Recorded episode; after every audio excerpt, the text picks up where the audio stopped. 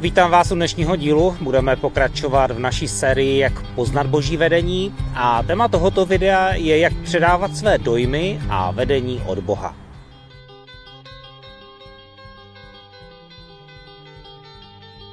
Jak svoje dojmy předat lidem a zároveň jim dát svobodu, aby sami rozlišovali, jestli to je od Boha. Můžeme použít obraty jako vnímal jsem od Boha, že nepohodejme proto druhými jen proto, že jsou citlivější v oblastech, kde my nejsme.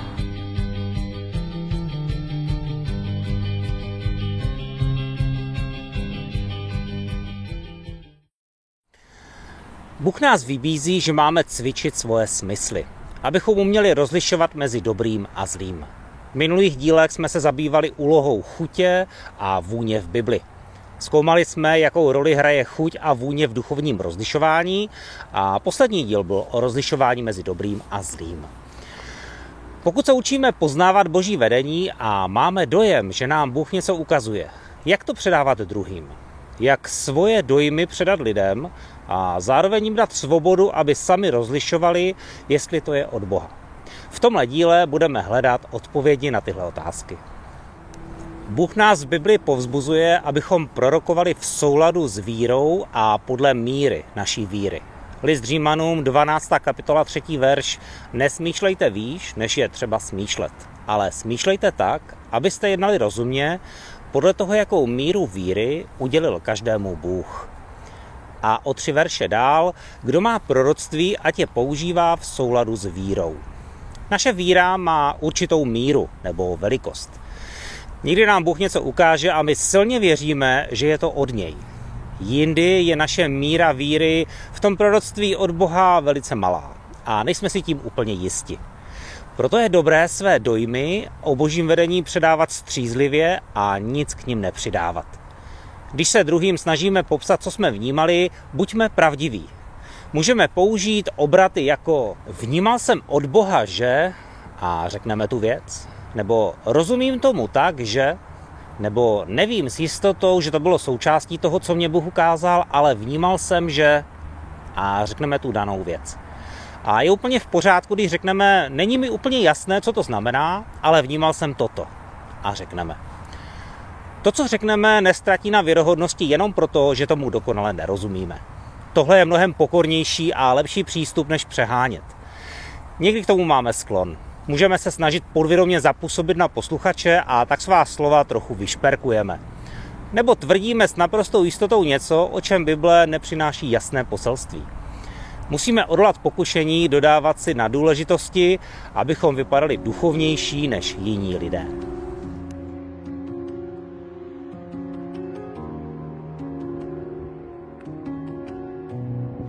Jeden prorok se svěřil s pokušením, že když se učil sloužit, tak měl sklon k přehánění. Když někdo viděl třeba anděla, tak chtěl vidět ještě většího anděla, aby pak mohl dělat na druhé dojem. Oblast rozlišování duchovního světa pomocí vůní a chutí ještě není proskoumaná do hloubky. Duchovní svět rozeznáváme spíše pomocí zraku, sluchu, duchovního poznání a jiných smyslů. Proto je snažší udělat chybu při výkladu symbolů, které s vůní a chutí souvisí. Například se může stát, že najednou v kostele ucítíme zápach skažených vajec. Může nás napadnout, že v životě daného sboru je něco skaženého. Ovšem, zápach skažených vajec jde snadno zaměnit se zápachem čpavku, který je skvělým čistícím prostředkem. Chce Bůh někoho očišťovat a použije si k tomu lidi z toho sboru? Která aplikace je správná? Hodně to závisí na roli, kterou v daném sboru máme a taky na následujícím vedení Duchem Svatým.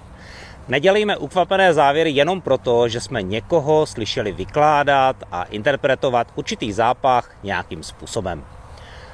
Za všech okolností zůstaňme pokorní. Nikdy nebudeme rozumět všemu. Proto, si musíme neustále, proto se musíme neustále ptát Ducha Svatého. Proto si vyměňujeme zkušenosti s lidmi, kterým důvěřujeme. Bible je v tom jednoduchá. Všechno zkoumejte.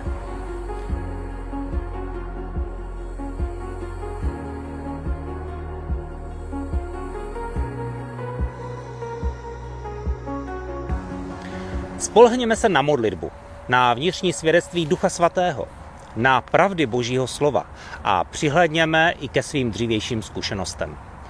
Uvažujme i o testu ovoce. K jakým výsledkům toto zjevení povede? Působí zmatek, strach, nebo naopak radost a pokoj? Působí to svobodu nebo otroctví? Nezapomínejme, že žádný člověk není stejně dobrý ve všech oblastech. To platí pro všechny duchovní dary. Pokud jde o rozlišování a vnímání, jsou v tom ženy zpravidla citlivější než muži, nebo jsou v některých oblastech citlivější. Nepohrdejme proto druhými jen proto, že jsou citlivější v oblastech, kde my nejsme. Bible říká, že jsme společně tělo Ježíše Krista. Proto se navzájem potřebujeme. A to i ve službě duchovními dary. Manželé se navzájem potřebují. Služebníci v týmu se potřebují navzájem. Musíme spolupracovat, ne mezi sebou soutěžit.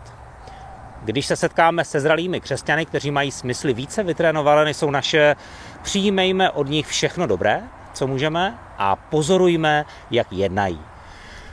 Važme si jejich opravdovosti a citlivosti. Nemárněme čas tím, že bychom jim záviděli. Dary Ducha Svatého se dají přirovnat k duze. Když se objeví duha, tak vidíme různé barvy, ale hranici mezi těmi barvami jen stěží poznáme. Podobně je to s darem rozlišování. Vnímáme duchovní vedení různými způsoby a ty se mohou navzájem překrývat. Někdy spíše vidíme, někdy cítíme, někdy vnímáme nějaké poznání, někdy zaslechneme, jindy máme obraz a představu. Tohle všechno potřebujeme zkoumat. Vedení od Boha k nám přichází skrze více smyslů. Jenom když vytrvale cvičíme své duchovní smysly, tak se naučíme s Bohem chodit v nadpřirozené oblasti. Je to vůbec správná touha chodit s Bohem nadpřirozeně? Usilujte o lásku a horlete po duchovních darech. První list Korinským 14.1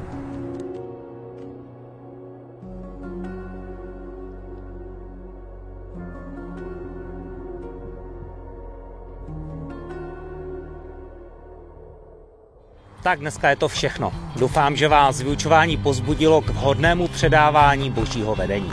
Jestli ano, tak to video prosím sdílejte. Začněte nás odebírat, komentujte, dejte like a se tím dostane k co nejvíce lidem. Všechny díly najdete na YouTube, Facebooku a Instagramu Církev pro region. Další díl tam můžete sledovat ve středu. Pokud chcete zapojit do živé diskuze, tak vás zvu na biblickou hodinu ve Vsetíně, kde o tom budeme mluvit víc do hloubky. Informace, kdy a kam můžete přijít, najdete na konci tohoto videa. Příští díl má název Kdo poznal boží mysl. Mějte se dobře. Zatím.